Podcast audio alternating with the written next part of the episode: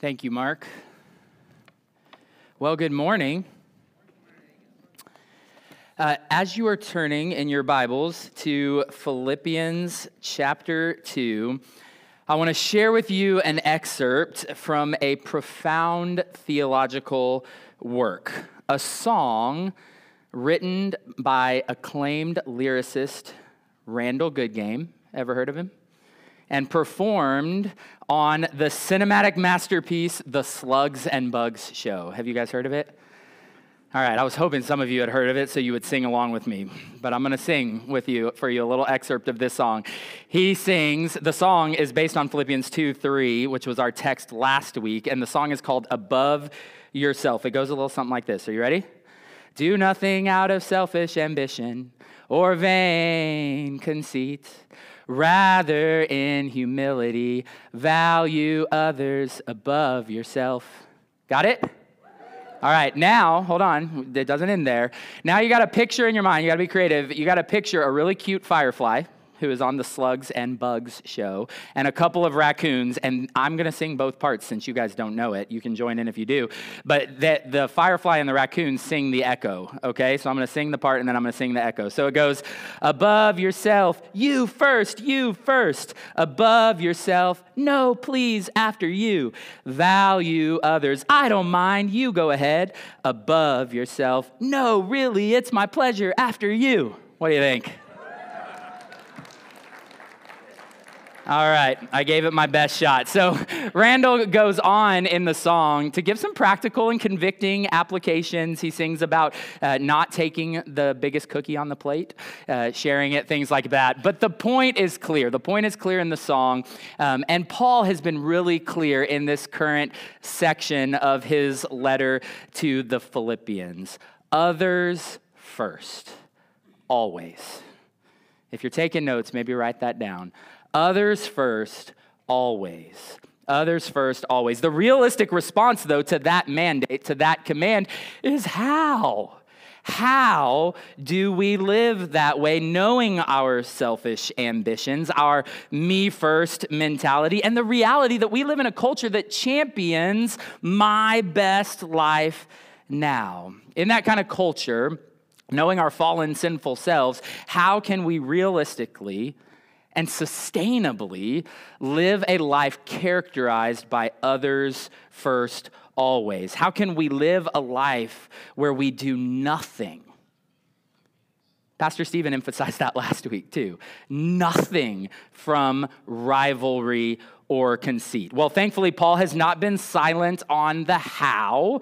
He uh, gives us yet another command in our text that we're going to read together here in a moment in verse 5, but then he follows that command by graciously painting for us a picture of the highest model for us to follow and the most miraculous means emphasis on model and means by which we can live out our high calling. Specifically, he points us in these coming verses to who? Jesus. Right? It's the Sunday school answer, but it's such a good answer.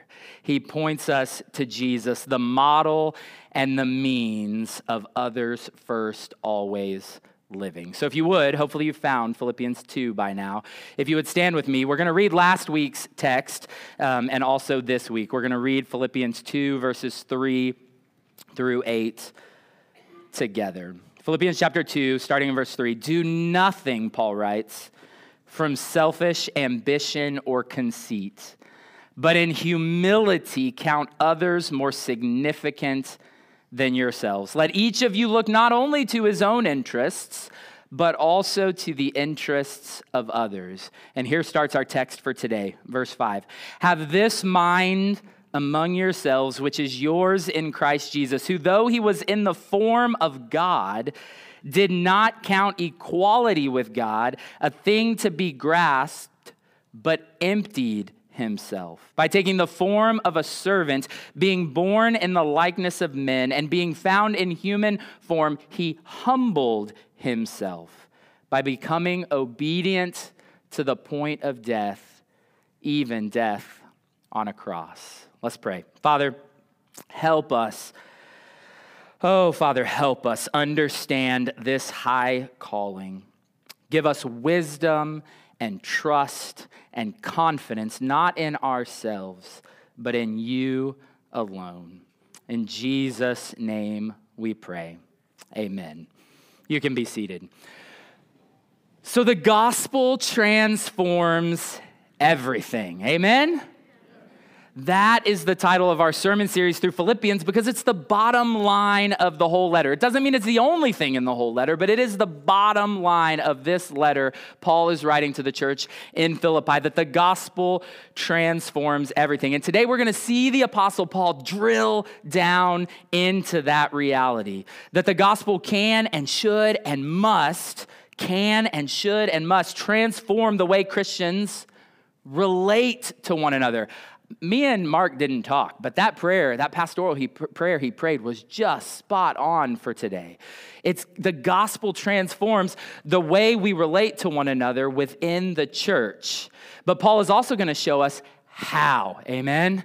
How the transformation happens. He doesn't just tell us what to do, he tells us how it's possible. And we have to remember the context in which Paul is writing. He's not writing to children learning to share the last cookie, although that is a helpful and faithful application for this text.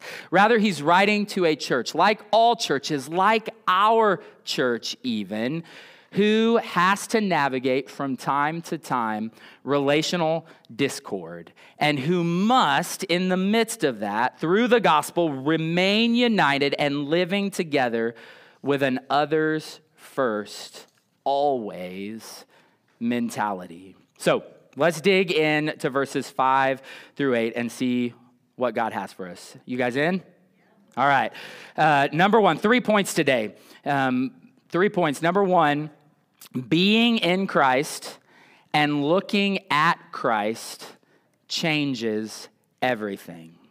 Being in Christ and looking at Christ changes everything. Look back at verse 5. He says, Have this mind among yourselves, which is yours in Christ Jesus. So, first, a little overview being in Christ. Do you remember how this letter to the Philippians started way back in chapter 1, verse 1? Paul says, This letter is written to all the saints who are what?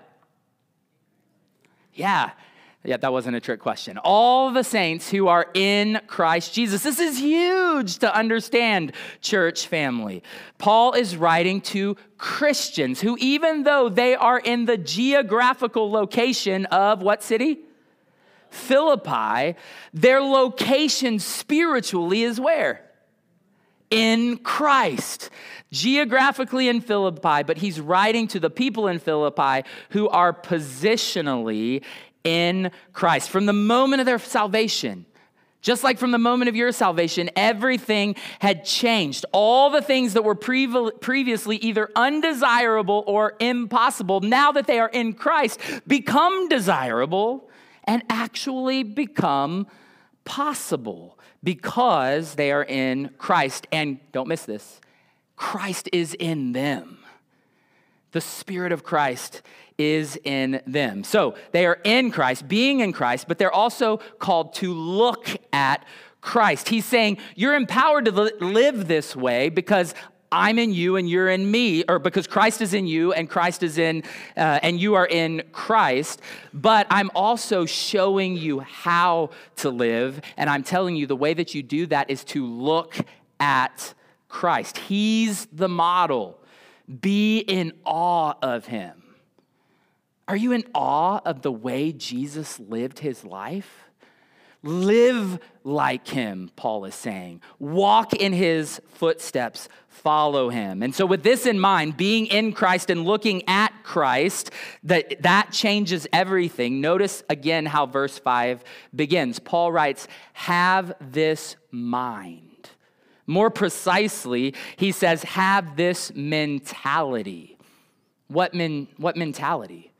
What mentality is he talking about? Well, Paul is referencing verses 3 and 4 that we just read and that Pastor Stephen preached on last week. The command to live others first always. That's the mindset of a Christian. That's so simple and yet so hard, isn't it? If you are a Christian, that must be your mindset. And it, the reason is simple It's because it was the mindset of Christ. I'm, we're going to give some examples, but just let your mind start to wander. How often does a preacher tell you to do that? Let your mind start to wander for a minute about all the things that you know of how Christ lived. That was his mentality others first, always. And then the second half of verse 5, it's kind of an interesting verse uh, because it serves as a transition from the commands of verses 1 through 5 to this incredibly beautiful hymn that I'm sure most of us are familiar with in verses 6 through 11. And this hymn uh, was probably sung by early Christians in the early church, um, but there's debate over how to translate the second half of verse 5. So, let me give you a little bit of a behind the curtains look of how I prepare a sermon. Um, when I go uh, into my office to prepare a, stu- a sermon, the very first thing I do is read the text, and then I pray and ask God for help. And side note, that's a good way to approach any time you open God's word. Is that how you approach God's word? Whether it's in your personal devotional time, um, students, kids in the room, you can read God's, God's word and you can understand it if you pray and ask for his help. That's the starting point for how we approach sermon preparation, Bible study, devotional time, conversation with your family, parents. Read the text, pray, and ask for help. Too simple? It's, it's not too simple and it's so powerful. But then I usually uh, spend some time uh, opening five to six different English translations of the Bible and just read the same text just to see if there's any significant differences in the way the translators have translated a particular verse. And verse 5 of Philippians chapter 2, there is a significant difference that jumps off the page if you read. Some of you may even have a different translation that you're following along with uh, from what I I read today, and there's differences in how it's translated. Now, at this point, you are thinking, Pastor Bobby, who cares, right? You're getting a little bit too far in the weeds. Why does this matter? Well, let me, uh, let me offer up to you that I think that this matters because meaning matters. Meaning matters in all contexts, but especially when it comes to reading God's word. And depending on how you translate the second half of verse 5, a verse that in the Greek has no verb, therefore we have to, in our English translation, supply the verb as best we can based on the context of the text. Depending on how you supply the verb, the meaning changes. So that matters, right? So we have to go, what is the correct meaning? Well, hang with me here um, because it will affect how we approach this others first, always mentality. So let me just give you two examples. Have I totally lost you already? Are you hanging with me? Let me give you two examples. These aren't the only examples, but let me give you two translations. The first we already read, it's from the ESV. That's uh, the English Standard Version that we often use here. And this is how verse 5 reads Have this mind among yourselves, which is yours. There's the verb which is yours in Christ Jesus. And so there we get this idea of means. You know what I mean when I say means? This is how it's going to happen. How you have the mind of Christ Jesus is because it's already yours if you're in Christ Jesus. Does that make sense? But if you're a great nerdy Bible reader, you'll notice that there's probably a footnote attached to that verse. And if you look down, you'll probably see the other optional translation. And I'm just going to give you an example from the New King James Version, where it would read, Let this be, mind be in you, so kind of the same thing, let this mind be in you, which was also, there's the verb, in Christ Jesus. Do you hear the difference? ESV, which is yours in Christ Jesus. New King James Version, which was also in Christ Jesus. So in that translation, we get the model, right? So one translation is going, okay, the means. I'm in Christ, therefore this mindset is mine. The other one is the model. Christ Jesus had this model. Look at him, follow him. So which is correct? Anybody want to take a stand? No, don't take a stand right now. Which is, I don't know. That's a, that's a faithful, godly biblical scholars translate it both ways. Uh, I don't know which is correct. We can ask God or the Apostle Paul when we get to heaven. But here's the good news. Are you ready for the good news of this? That both of these translations are theologically true. So, taking the time to do a little bit of study helps us get a fuller, richer meaning of the text. So, whichever translation you read, and better yet, if you look at both, you will read the theological reality that the way we live others first always is only possible if we're in Christ and if we look to Christ. Does that make sense? So, after all that, we need both because biblically we read the whole Bible and we realize both of those are consistently taught in the New Testament. If you're trying to live an others first mentality, at best you'll do it randomly apart from Christ, and you'll never be able to do it consistently joyfully apart from Christ. But if you're in Christ, everything changes.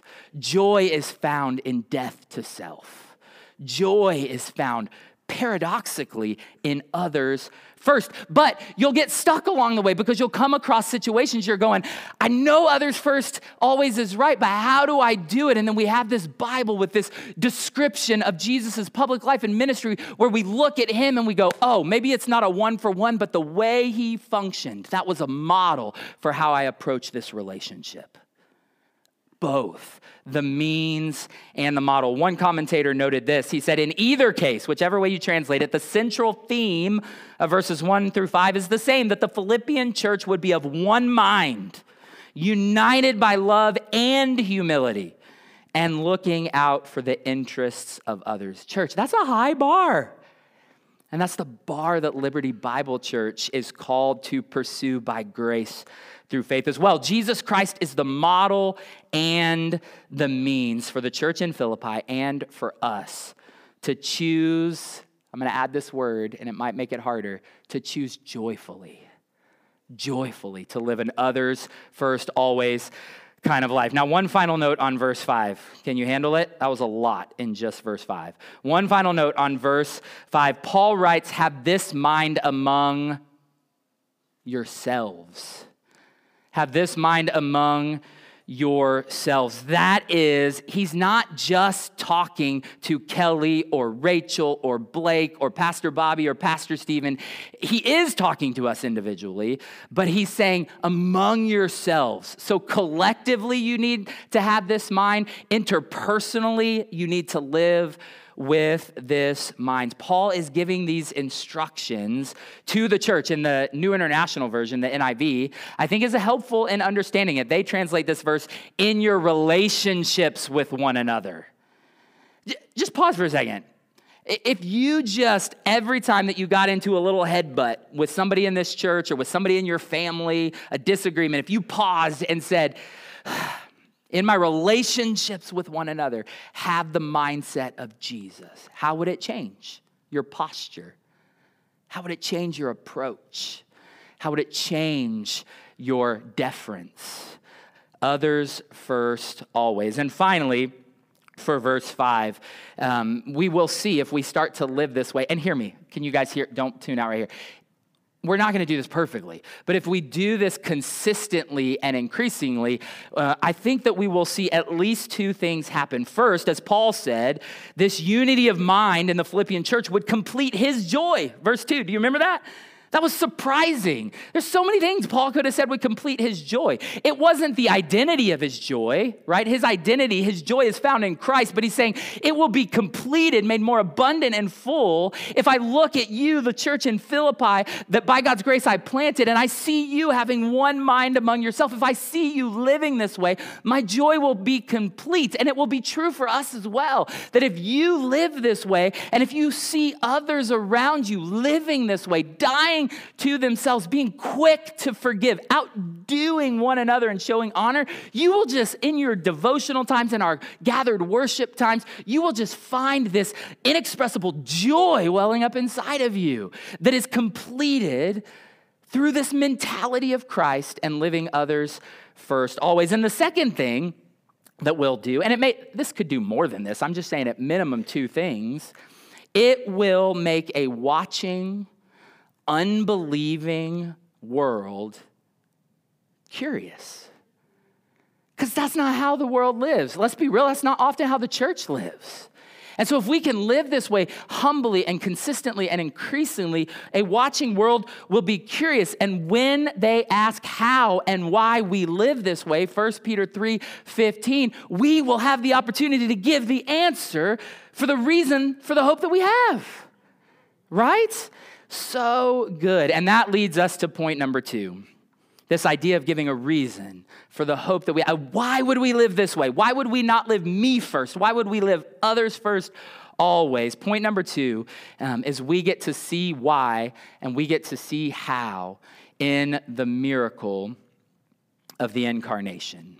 The miracle of the incarnation. Uh, when we think about verses six through eight in chapter two, uh, I really want to highlight, there's so much there, but I want to highlight the incarnation and specifically a couple of phrases form of God and form of man, or in human form. The incarnation, form of God, form of man. What is the incarnation? If somebody asked you that, would you know how to respond? Put simply, the incarnation is deity and humanity in the one person of Christ. Let me say that again. The incarnation is deity and humanity in the one person of Christ. Sometimes this incredible reality is summarized simply by saying of Jesus, remaining what he was, he became what he was not. Mind blown, right? Remaining what he was, deity, God, he became what he was not human.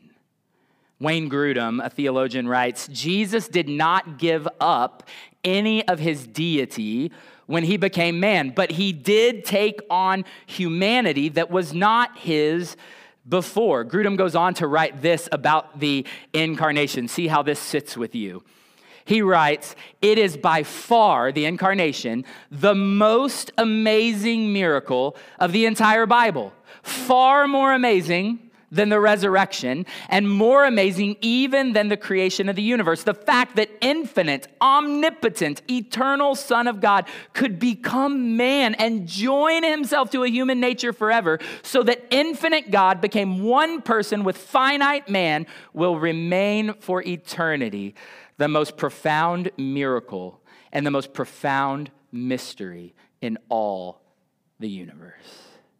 So, if somebody were to ask you before today, what's the most amazing miracle in all the Bible? I think I probably would have said the resurrection. But when I was studying this, I was going, no, the resurrection is encapsulated in the incarnation. But the incarnation is mind bogglingly beautiful. Incredible. And I couldn't agree more with Grudem's statement. Before we continue, through these last three verses, let me just say that these few verses in Philippians unfold for us uh, some incredibly important theological truths about the person and work of Jesus Christ. There have been numerous heresies that have spawned from a misunderstanding, a misreading of this text or other texts that, tr- that speak to the same thing. Arianism, which denies the fullness of the deity of Christ, is probably among the most historically prominent. Maybe it's the one that you've heard of. But while we will scratch the surface this morning of the Bible's teaching on the person of Christ in general and the miracle miracle of the incarnation in particular. Remember, Paul's purpose in writing these verses was not to give the Philippians an opportunity for intellectual superiority. We are supposed to be transformed by the renewing of our mind, but that's not the, the goal is not more knowledge only. And he certainly was not writing this to, spur, to stir up debate on a topic that Paul had no debate about namely the full humanity and the full deity of Christ. Rather, his primary purpose, don't miss this, his primary purpose was to show the Philippian believers the most profound reality they could ever know Jesus. Again, the Sunday school answer, but so significant. He was trying from different angles to show them Jesus, who he is, what he did, how he lived, and how it's not supposed to stay up here for us, but it's supposed to manifest itself through us. People are supposed to be able to look at Christians and see Christ and see Christ. Paul was unapologetically helping them to fix their eyes on Jesus, the author and finisher of their faith. He wanted to show them the crea- incredible reality of what Jesus had done, and he was commanding them to live the way Jesus lived, but to live that way by grace in Christ, through faith in Christ. He was showing them how to get low, to live humbly, to give up rather than cling to privileges, and to put others first always. As I was preparing this and as I was studying, I couldn't help but think that there is a lesson for us, not just as Liberty Bible Church, but as American Christians. We are very, and I will put myself in this boat, we are very often quick to claim our rights as individual Americans, to view them as a thing to be grasped, even though our Savior God in the flesh gave up all his rights and privileges. So when you walk out of here today, church family, I hope that you're in awe of the incarnation and more confident to engage in conversation about the person and the work of Jesus Christ. But above all of that, my prayer has been that you would walk out of here more motivated, more equipped, and more empowered to put others first always, specifically the others in this room, the church family that in Christ you have covenanted to be a part of. And the only way to do that is to walk out of here more enamored by and more in love with Jesus. Jesus. So let's briefly take a look at what Paul had to say about the God man in these last few verses and how he put others first. First and foremost, Jesus was in the form of God. We see that in verse 6 form of God. What does that mean?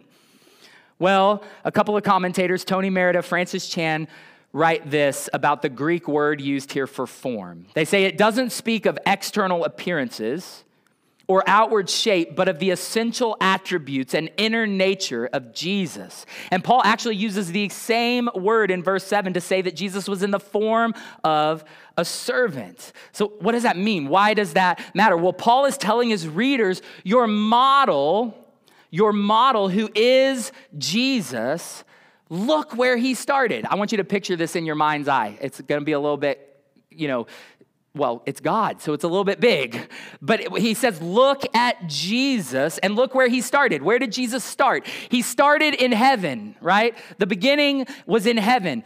But there was no beginning, right? Because he's God and he's always existent. So, this verse, this text is pointing us to the incredible reality that Jesus didn't start on earth. He started in heaven. He chose to come to earth, which is unfathomable. But at the same time, it's pointing to the pre existent nature of God, of Christ, that he was in the form of God.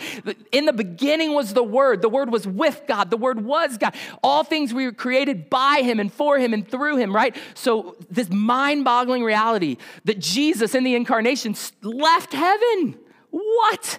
But also, he had no beginning. He is God. Both of those things are true at the same time. For, form doesn't here refer to physical appearance, but to actual essence or nature. In the midst of all that, just uh, hear Paul saying this Jesus was and is God. In the fullness of God, that's Jesus. Hebrews chapter 1 verse 3 is helpful here. The writer says Jesus is the radiance of the glory of God and the exact imprint of his nature. Jesus is God and had all the rights and privileges that come with being God, but he did not count equality what? With God a thing to be grasped. Let me give you a picture to try to describe what that means. The last time I had the joy of preaching in Philippians, I got like an amazing verse, Philippians 1:21. Do you remember that verse?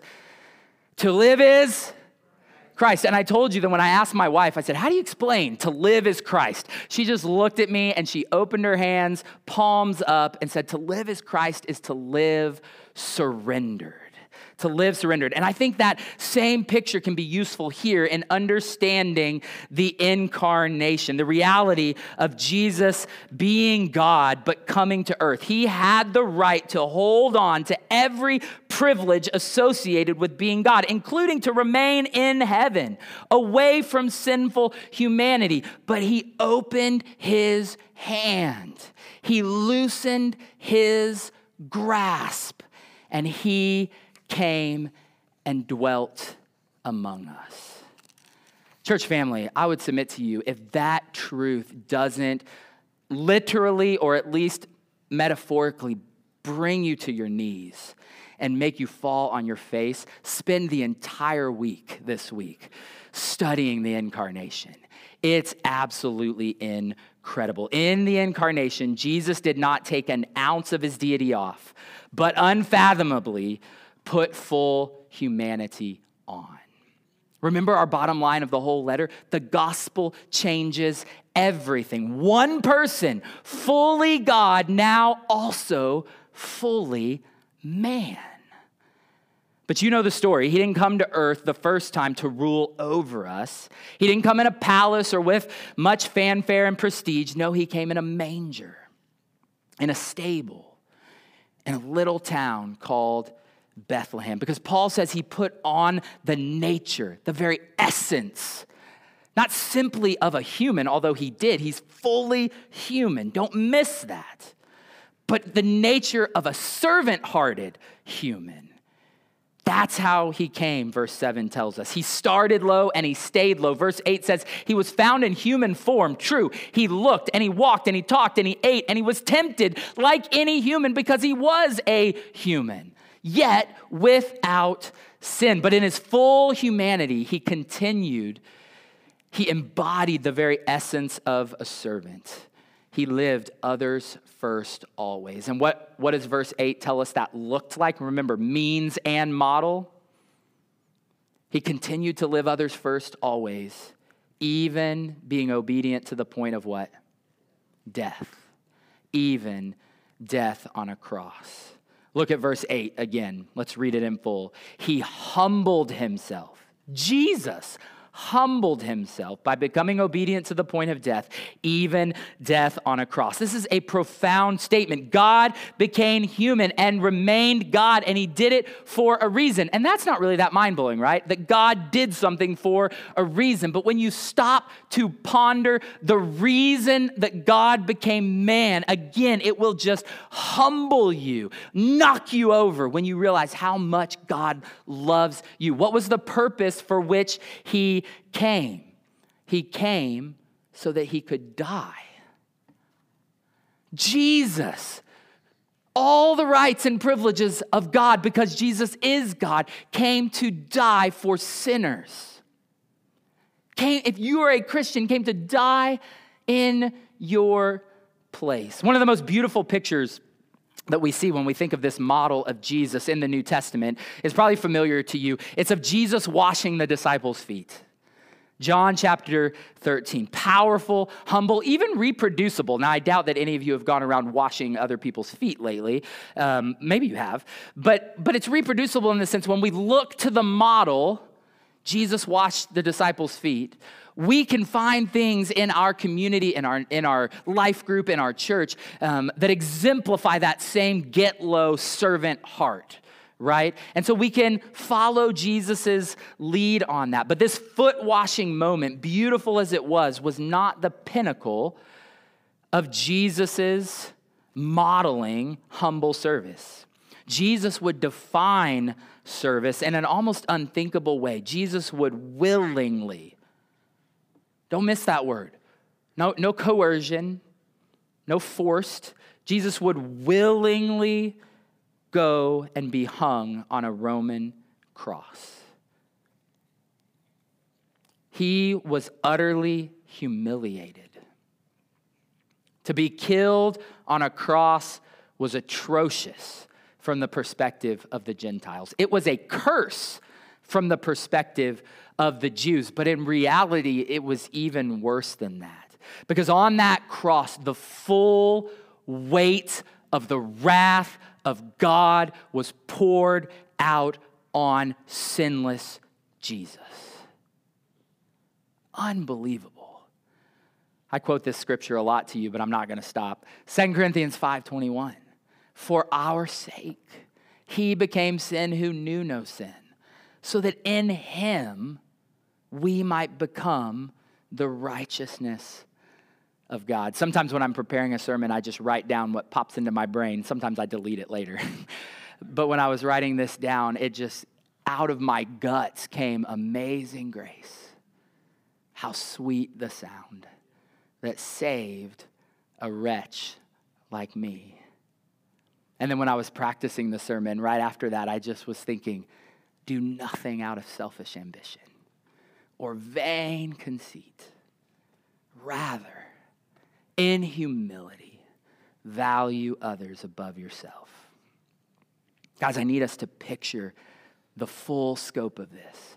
Picture that Jesus, or picture what Paul wanted us to see what he wanted the Philippians to grasp that Jesus is God, always has been, always will be, but in the greatest miracle ever enacted, God became human. He always will be. God became human. He always will be, and he remained God. He always will be. He took nothing off, he put humanity on so he could change everything. The gospel changes everything. And don't miss this. That's what this was. Verses six through eight, that's the gospel. There's more that could be said, but it changed everything. So let me see if I could attempt to wrap this up concisely. A couple things I want you to remember. One, the incarnation matters. The incarnation matters. Over the years, we humans have tried to fit God into a box. If you've ever had a seven year old like I do, you're tempted to try to fit God in a box to answer her questions, right? Am I the only one? No, okay. Well, trying to explain things like the Trinity, you're trying to just shrink it down and make them understand, which is normal. And we have to help people do that. But we have to be careful with that um, because some of these things about God are not easy to explain. And when it comes to the person of Christ, Many heresies, as I mentioned earlier, have cropped up, specifically related to verse 6. Though he was in the form of God, in verse 7, he emptied himself.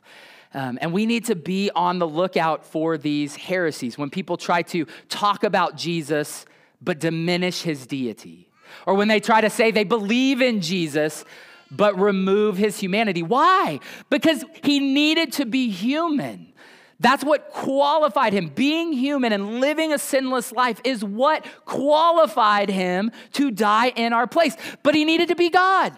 Because the only way that you can conquer the consequences of sin and satisfy the full wrath of God is if you are God, overcoming those consequences through the resurrection, right? So if you ever are tempted, or if you ever around somebody that's trying to diminish one of those things, you don't have to be a jerk.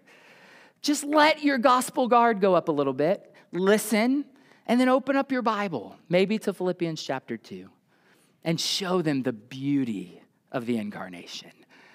It doesn't make full sense in our brains, but it doesn't have to make full sense. We can understand it more, but it doesn't have to make full sense. God, God did this. And it's absolutely powerful, absolutely powerful. A little homework assignment, if you want it. You don't have to. I won't grade it. Um, but this has been a struggle, taking away Jesus' deity, adding, you know, taking away his humanity, uh, coming up with different ideas. And so in AD 451, there was a church council called. We won't go into all the details, but in that they were hashing out what do we believe about the person of Christ? What does the Bible teach about the person of Christ? And we, how can we consolidate it down? And they came out with this uh, statement called the Chalcedonian definition. I'm not going to read it for you now, but it's actually pretty short, maybe a little dense, but, but short and really helpful. Really helpful. So maybe, if you so choose, in your life groups this week, uh, read the Chalcedonian definition. Talk through some of your questions about it, um, what makes sense, what doesn't. Or maybe just in your own time with the Lord, read through it. Um, and then go to your Bible and see where that comes from. So the incarnation matters. But again, the last thing I want to make sure you walk away with is that the point of this passage, as rich as it is theologically, the point of this passage is so practical. It's others first always. Christians live like Christ, and Christ lived others first always. Paul was writing this to Christians. I taught this idea to the TNTers, the older kids in Awana, a few weeks back, and I was telling them all the ways we live like Christ. And then when I got done, um, I think they were still paying attention, and I said, And you can't do it. You can't do any of this apart from Christ. And the same is true for us. Paul was writing to the Christians, the saints in Christ Jesus. And if you're not a Christian and you're here today, there's good news for you. You can become a Christian today. If you will repent of your me firstness and surrender to Jesus first as Lord of your life, if you will repent from your sin and trust in what Jesus did in the incarnation, the Bible says you can be saved. You can be a Christian. And not only will you be saved, this will blow your mind. You will receive the Spirit of Christ. The Holy Spirit will come and live inside you. He is the means by which you can live the others first, always life. And I, let me tell you from experience, it's a hard life. I screw it up daily, probably, hourly, I don't know, a lot. But when we live this type of life consistently and increasingly, hear me, church, hear me, it's not a burden. It's not a burden, it's a joy. It will actually serve to complete your joy. Let me close by finishing Paul's hymn. We'll, we'll preach on this later, um, but I just wanted to read it to you. Jesus got low for us. We saw that in our text this week. He left heaven, came to earth, took on humanity, became obedient to the point of death, even death on the cross, but he didn't stay dead. Verse 9 Therefore, God has highly exalted him and bestowed on him the name that is above every name, so that at the name of Jesus every knee should bow in heaven and on earth and under the earth, and every tongue confess that Jesus Christ is Lord, to the glory of God the Father. Let's pray. Father, thank you for this time. Thank you for this church that by your grace you've allowed me to come and join with and live this out um, the best that we can together. Father, I pray that as we live this others first, always mentality, that every time we start to do it in our own strength, God, either ourselves or someone in our community of believers would remind us of the gospel, that we can't do this in our own strength, that we have to do it through the Holy Spirit. Every time we're stuck and unsure what to do in a messy, broken relationship, Father God, would you allow us to remember the gospel? Look at how Jesus navigated betrayal, neglect, confusion, hurt words, all these things. He's modeled for us how to respond. And would you help us to endure, Father?